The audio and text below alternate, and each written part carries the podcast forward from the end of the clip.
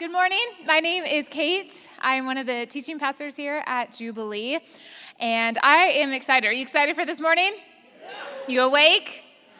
Good, because I came with a word for you. We're currently in the middle or finishing up, wrapping up a series on Second Timothy, and I hope you've gained a lot from this. I love going and digging into um, books of the Bible, right? Like really studying it, not necessarily that topical kind of stuff, but I like this is this is where I just come alive. These are my favorite kind of series to get into and to just understand the application of, oh, that wasn't just a really great thing that was being written to the church 2,000 years ago, this is something really important for us to understand in our life today, right? So, last week, if you didn't listen, Pastor Daniel did an incredible job really unpacking. I don't, is he in here, Daniel?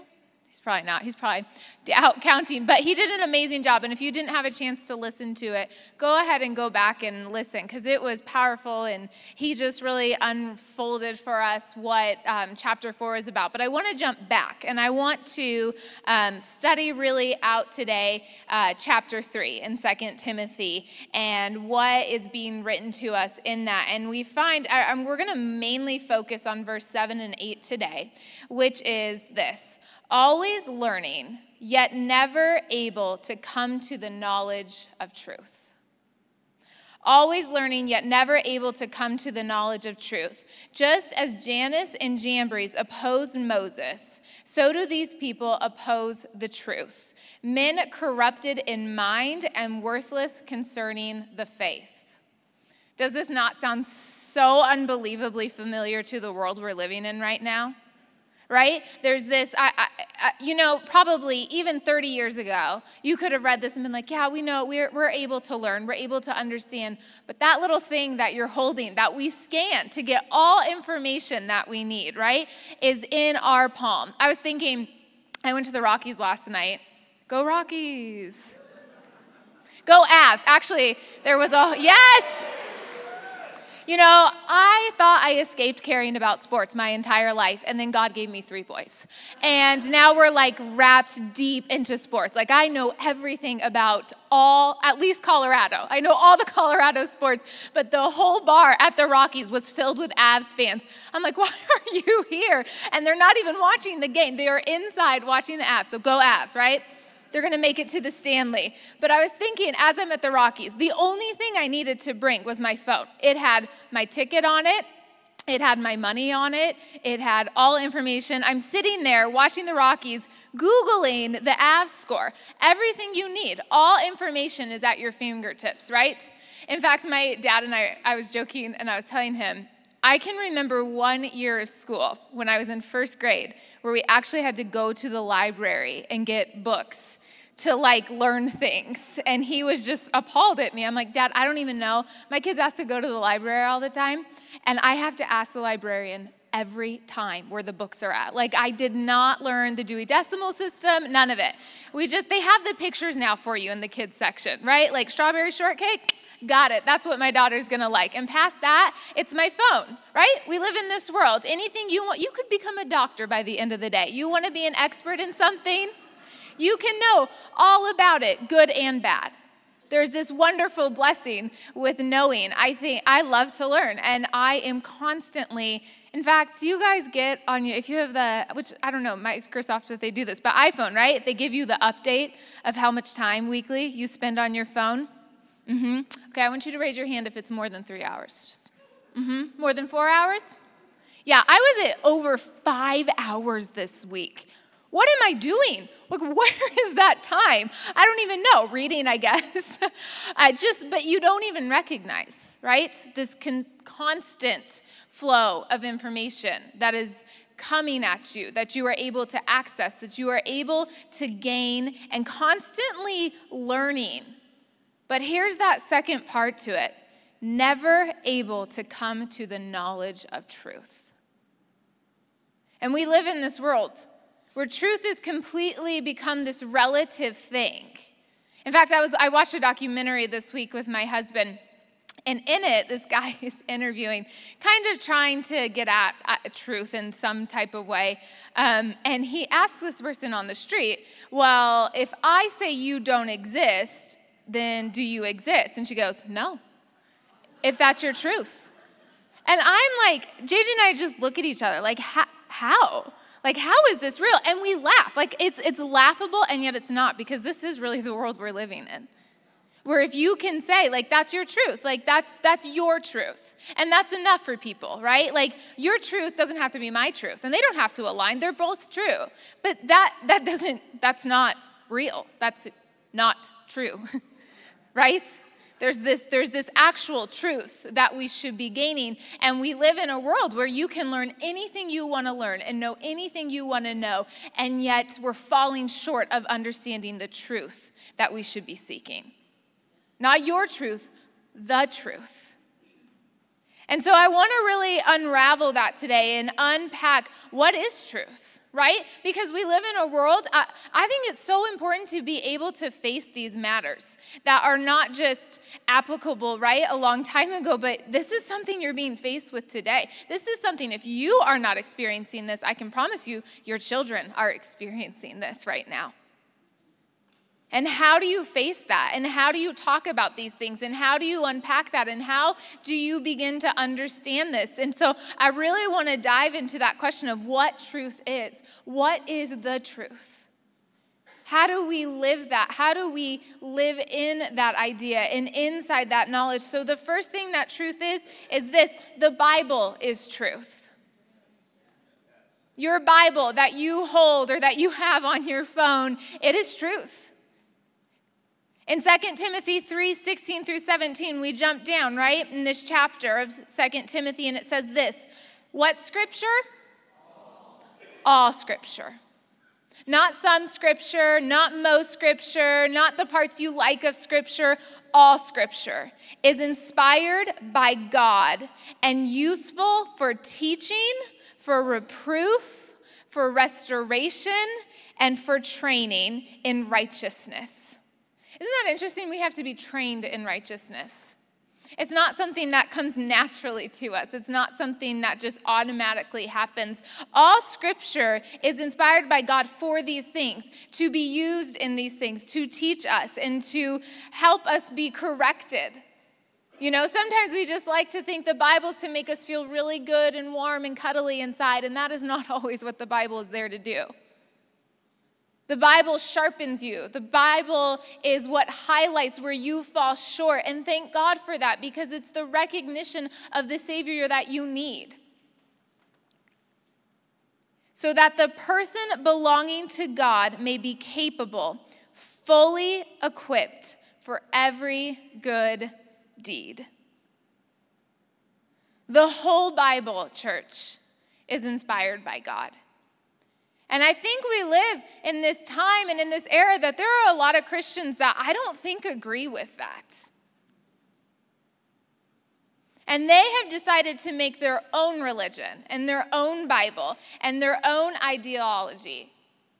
I find it really interesting. A lot of times, right, these really big up Christian people are asked these questions well, well, what do you think of this? in the Bible. You know, these interviews, have you seen these, right? Like, how do you, what do you feel about this? And I find that irritating almost because does it really matter what I think about what God has told me to do? Right? That's that I'm making my information, I'm making my own opinion, I'm making my own thoughts at the same level of this God inspired thing that I've been given. And there are things that I don't, right? Uh, there are things that I read and I don't understand, and I, I have to really study out and really understand. But, church, here's the thing you don't hold the Bible up to your information, to the knowledge that you have. You hold the knowledge up to the Bible. And if they don't correspond, if they're not in agreement, what's the thing that you're going to believe in? What's the thing that you're going to put your trust in? You're going to put your faith in? You're going to know? What's the thing that you believe is true? You don't get to just pick and choose the things you want to have be true. It's either all true, church, or none of it's true. It's either all true or none of it's true. I think, you know, it's, I, I equate it to this I struggle with fear. I've talked about this.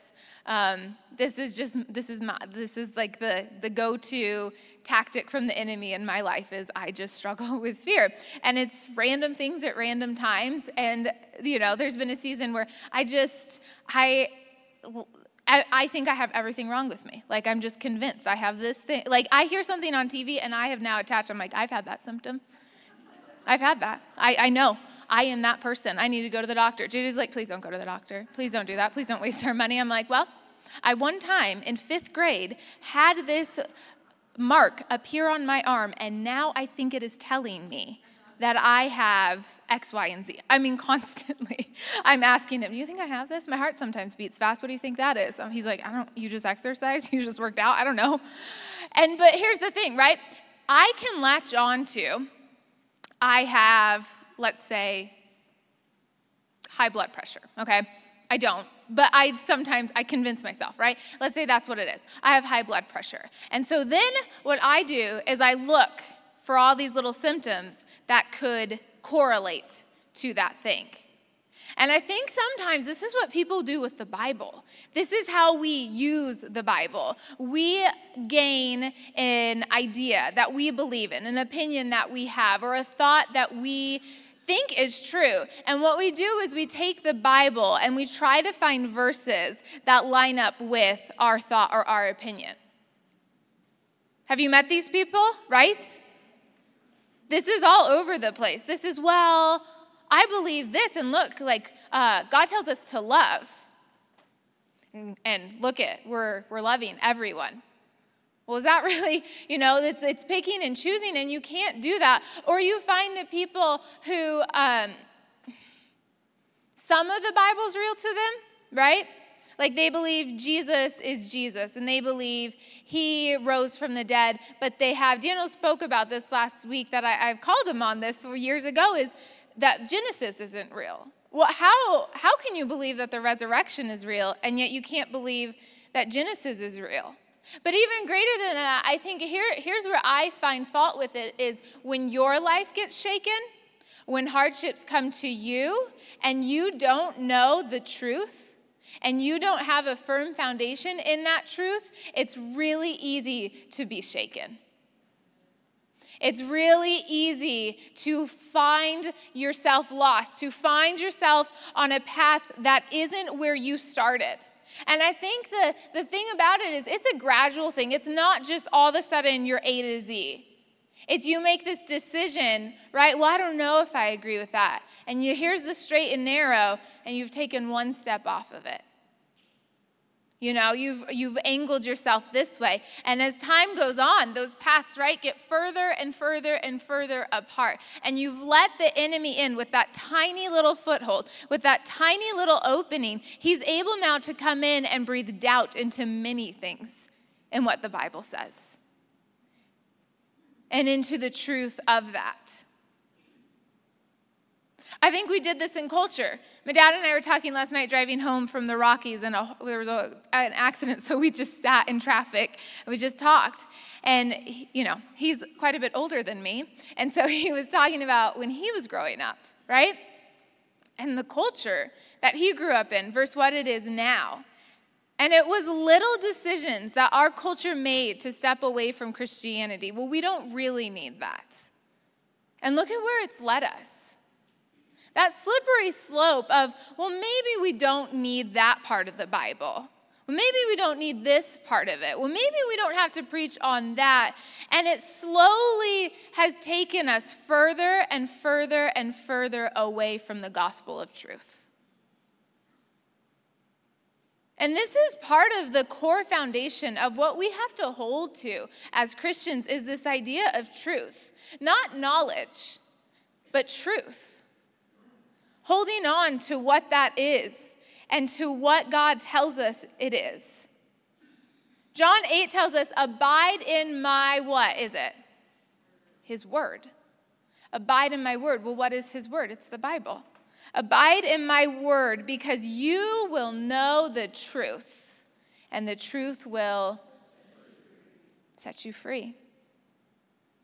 It doesn't say you will know love and it'll set you free. It doesn't say you will know kindness and it will set you free. It says you will know the truth. You will know the truth, and that's the thing that sets us all free. That's the thing that leads us to a life of freedom is knowing truth, but not just knowing it, walking in the truth. Living in the truth, dwelling in the truth, being a part of that truth.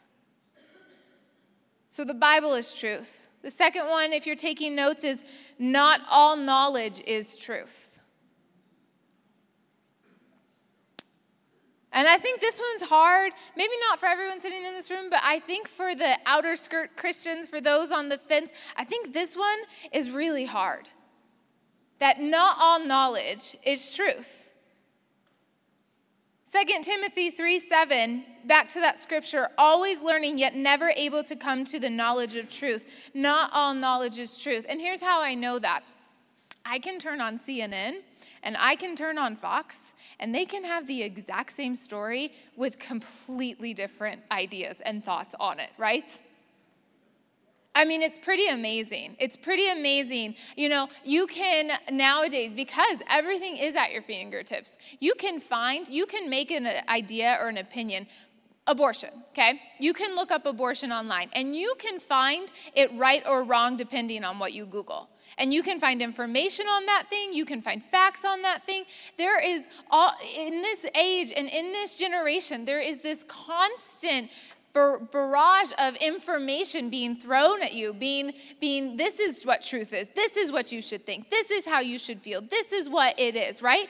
And it's so easy to get wrapped into this. It's so easy to find yourself, you know, COVID was a perfect example of this. You were team mask or you were team like, that's it. Like we're throwing our masks away, okay? There was two parties, and it was amazing. Like there were. It, you could found facts on both, right? Masks help you do this, this, this, and this. Masks don't help you do this, this, this, and this. And you're just constantly going, what is going on? What do I believe? You know, for I think most people in that time, at least for me, I'm a rule follower, so I'm, I'm not gonna ruffle feathers. I don't want attention on me. But I think for most of us, the idea isn't, I have an opinion and I'm gonna die on this hill. It's, I just wanna know what is really true. I just want to know what is really real. Can someone just tell me without having it be skewed, without having your opinion or your political agenda be in it? Can someone just tell me what's going on? Not all knowledge is truth. Which is why Jesus knew we were going to be living in this time and living in this age. And he said, Hold on to your Bible, hold on to the truth.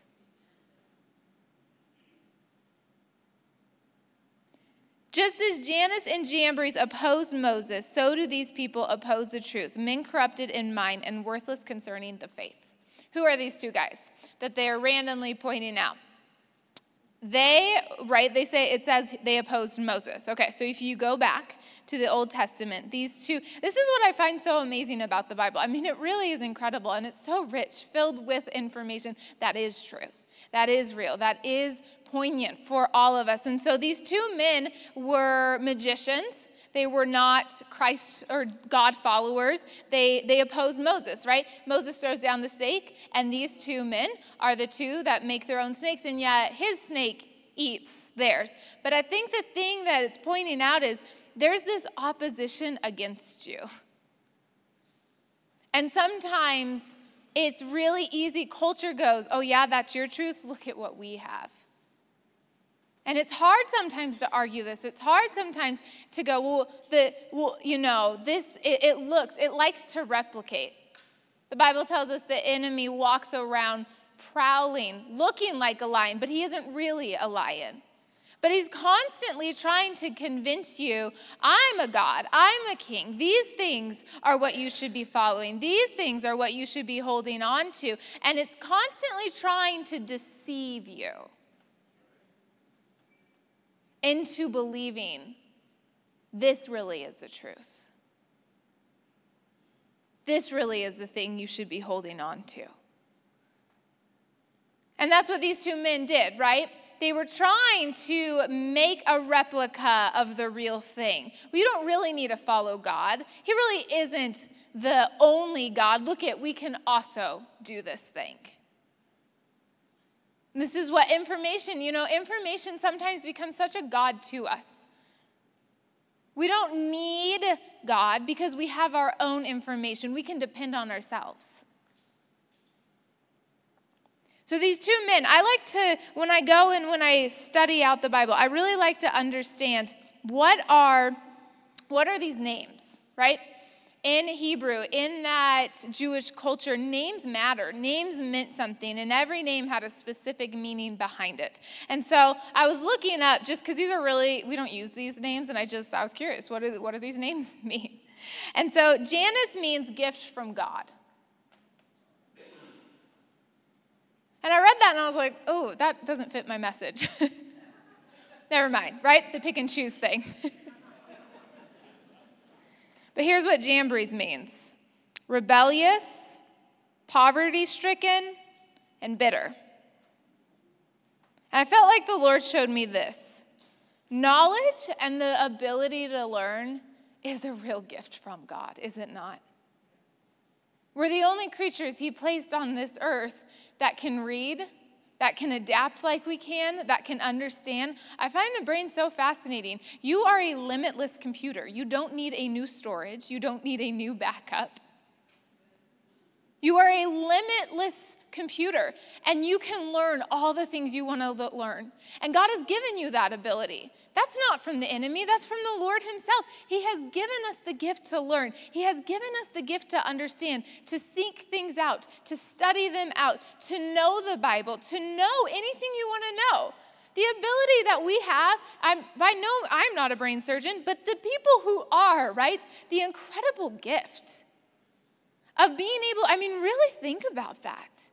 That we can open up someone's brain and find things and help people, or surgeons, or all these people that have these incredible capability of learning and the gift of knowledge. But hear this. When you do not pair knowledge with the truth of God and with the truth, it becomes bitter, it becomes impoverished, right? You become lost. These two things have to work together. These two things, you cannot have knowledge and think you'll be fine without the truth. Think of the most brilliant people that have ever walked the, the earth. I think it's Stephen Hawking, right? That man, when I see interviews of him, comes across so bitter and so lost and so hopeless. And yet he had this incredible wisdom and this incredible brain and this incredible thing. Not all knowledge is this blessing if it's not paired with the truth. It makes you bitter. You don't find life in it, it leads you to death without truth to loss, you feel more confused, not less confused. And I think the thing is, we're, we, it's okay to learn. I, that's not a bad thing. It's okay to want to understand. It's okay to want to have these feelings. It's okay to seek things out, but you must have the solid foundation of truth with that thing. You must be able to hold those things together, that they go hand in hand and go in agreement with one another. Because not all knowledge is truth. You know, my son, he's seven, and my second son is five. And so they, thanks to their father, love Mario. Like, love Mario and Luigi. And Ezra is Mario, and he loves red, and Milo is Luigi, and he loves green. And the, these two, I think they actually think they're Mario and Luigi. To the point that last year I had to ban them, play, not just the game. I mean, they played it real life. So they played the games, incredibly good at They've played every Mario game known to man. But then they just started being these characters. Like I had Mario and Luigi as sons. It's a Luigi all the time. All the time. Like they knew every fact. They were like, who do you think would win in a fight? Birdo or uh, oh gosh, what's it, Bowser? Uh, they, like literally every bad character. They, they love Mario so much, they know every song to every level of every game. I'm not exaggerating. That's what they asked me to play in the car. I'm like, no, no. So last summer, I find I just like flipped. I was like, I can't do it anymore. I can't do it. There's no more Mario in this house. It is banned. We're not allowed to talk about Mario. We cannot think about Mario. You cannot wear your red shirt anymore. You cannot wear your red Mario hat anymore. Milo, you have to talk like a normal person. You have forgotten what your voice is. He did. He forgot how to talk like a normal child because all he did was talk like Luigi. Like this became their truth and they weren't living in reality. And they had every knowledge, every fact, every knowledge of what Mario and Luigi were. And yet, is it reality? Is that truth? That they're really real? No. And I only bring it up to highlight Sometimes we think just because we know a bunch about something and we have all these statistics and all these facts memorized, if it is not lining up with the truth of God, it doesn't make it real.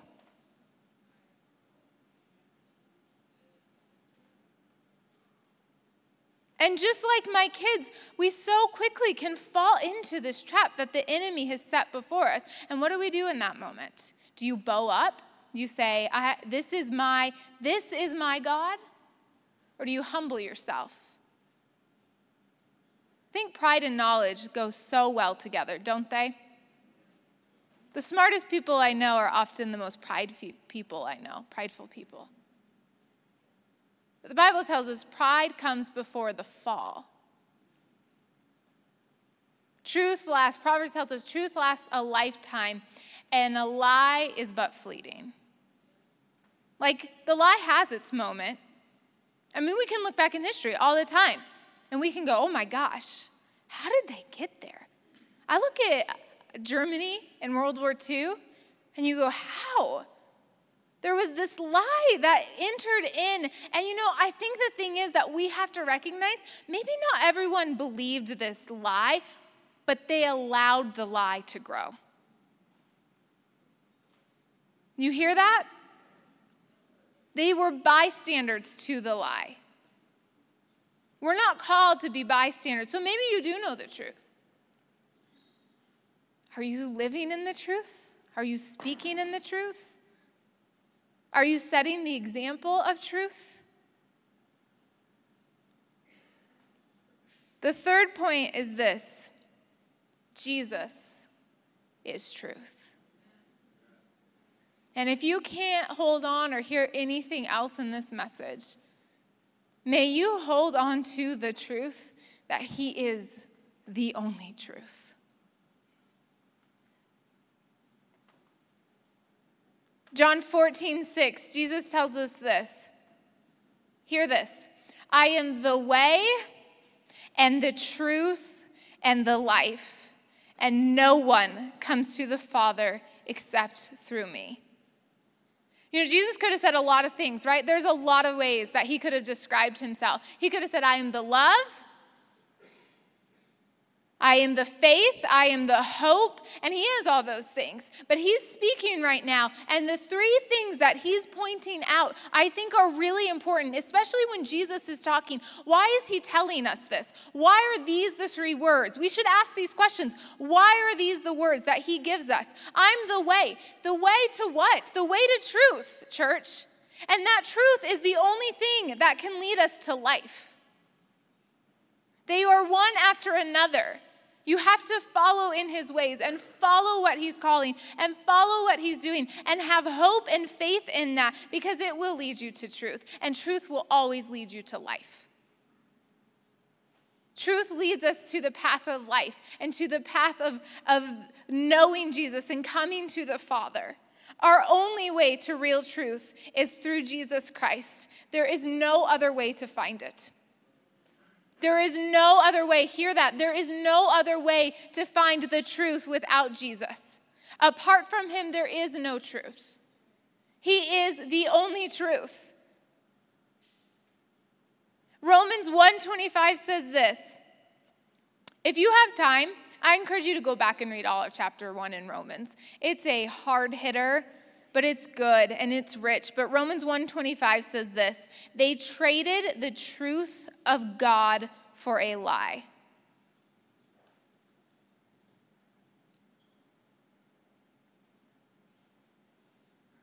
I was reading that this week and I just, gosh, it brought me to tears thinking, these aren't just unbelievers. These are people, this, if this is true, what, the, what Romans is telling us, what Paul is saying right here is they traded the truth, knowing the truth. And they traded it. They gave it up. I was thinking about our world right now thinking about our country right now, and I was just, my gosh, have we not traded the truth for a lie? Are there not people, I just, you just want to shake them? Like that girl in that interview. Well, if I if you don't believe I'm here, I'm not here. You're okay with that? You're okay with someone saying your existence doesn't matter, your life doesn't matter? Like you would rather believe in that lie than to fight for the idea that you were chosen and that you were wanted and that you are here and you have a purpose in this life? We've given this up and we've said, God, you make mistakes.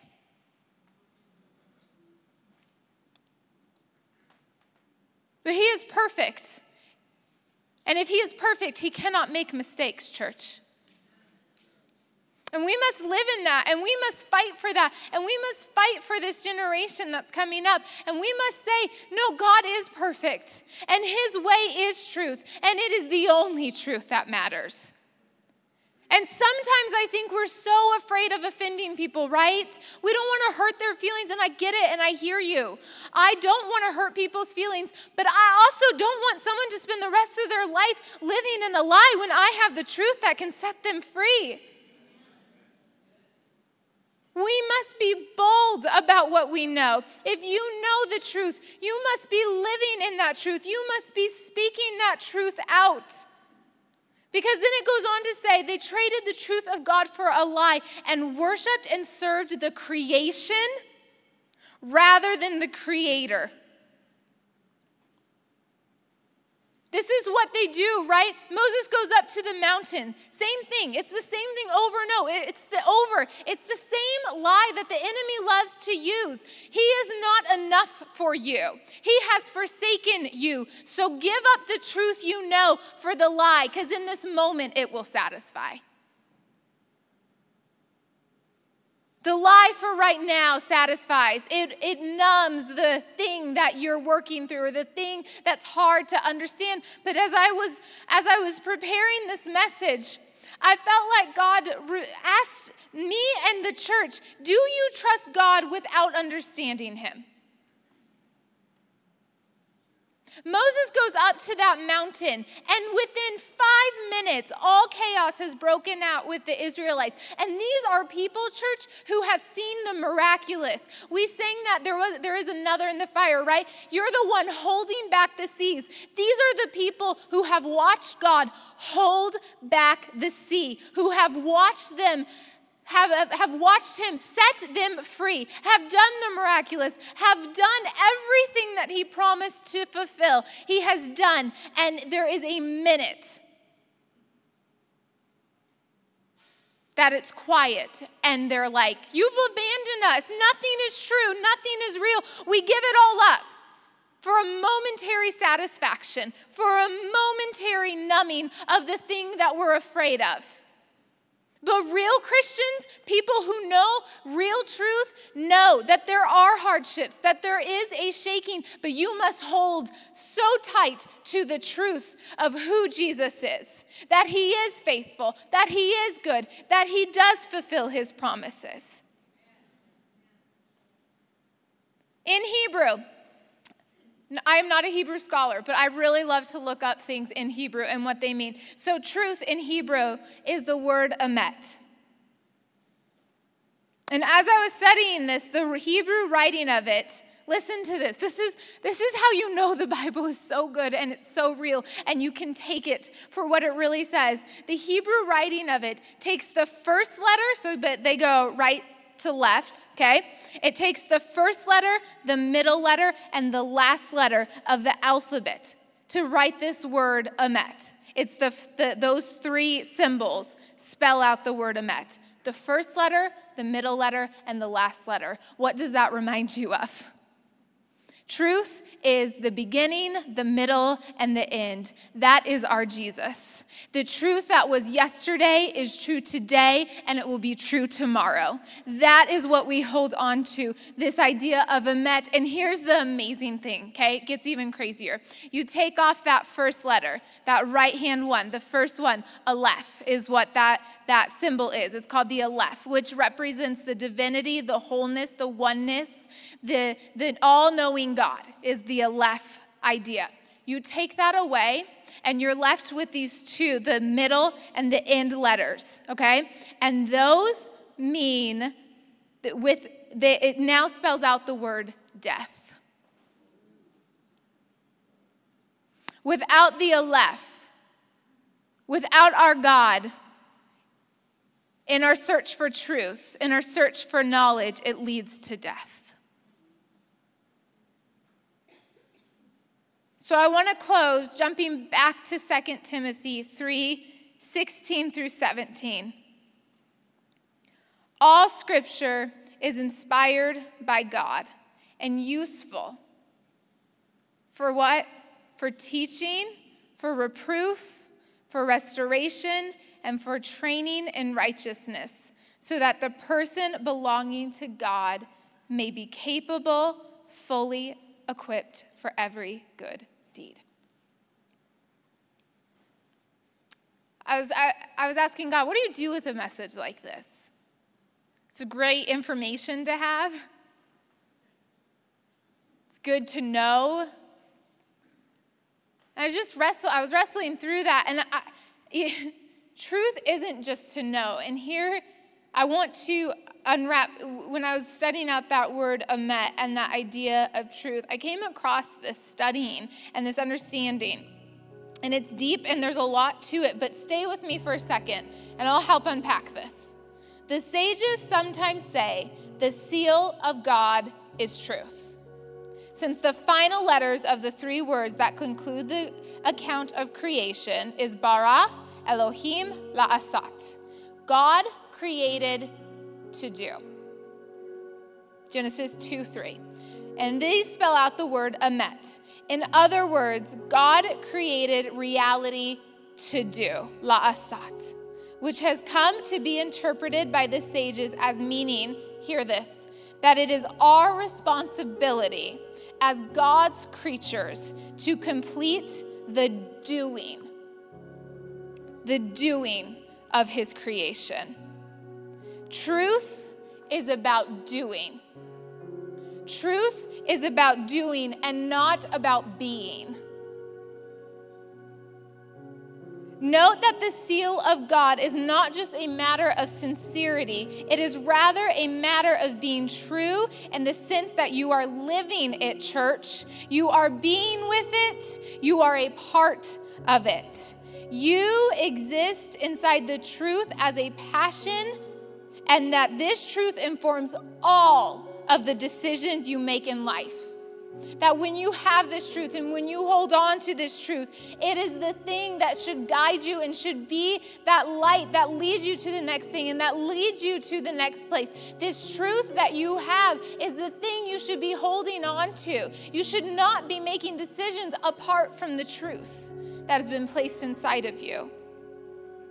You therefore embody the truth and follow it in all your endeavors. In this sense, Yeshua the Mashiach is the truth, since in him there was no mismatch between who he is and what he said. The way he lived and what he did was the truth of who he was and what he believed and what he knew. He is utterly trustworthy his actions and speech are one and are entirely reliable. Jesus is the seal of God, the one who authoritatively names of all creation, and his followers, that's us, that's sitting in this room, likewise should evidence this in their lives. So then that Second Timothy has so much more context for us that all scripture is inspired by God and useful not to know, not to understand. It's useful to do. It's useful for teaching. It's useful for rep, for um, for correcting. It's useful for restoration. It is useful for doing.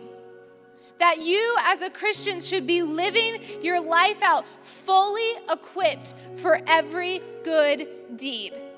Your call in this life is not just to know Jesus, your call is to also live out that truth, to bring as many people into the truth. And as you do that, you do look different. And it is hard sometimes, and it is scary sometimes, but we should be living out the truth, living in the thing that we know bringing people into the freedom that He has for us. Don't let this message just pass you by. Don't let this thing just be like, that was a really good message. It's wonderful when I hear that, and I appreciate that so much. The thing I love more than hearing that was a good message is that impacted my life. The words that Jesus spoke to us are impactful, are powerful, are meant to change us, are meant to to pull us toward the next thing, to lead us in action and not just being, but doing.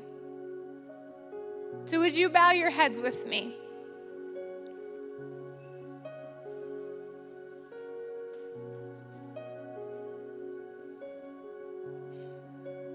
God, I just pray right now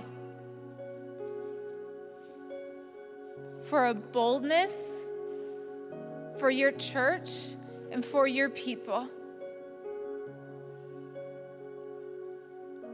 God, that you would reveal truth right now. And if there's lies that people are believing, and if there's lies that people have set up in their life, God, I pray you would reveal the truth. You will know the truth, and the truth will set you free. May you be free this morning, church. May you walk in the authority and in the freedom that God has placed on you. May you lay down your heavy burden of, I have to hold on to this because I've held on to it for so long. No, may you come to Him with humility, knowing that He is the truth and what He has for you is light and it's good. God, may we be a people that do and not just be. May we go out and may we live this. May we live in your truth. May we live out your truth, Jesus. I just thank you for that, God. I worship you. I trust you, and we celebrate, God, all your goodness in this place. In your name, amen.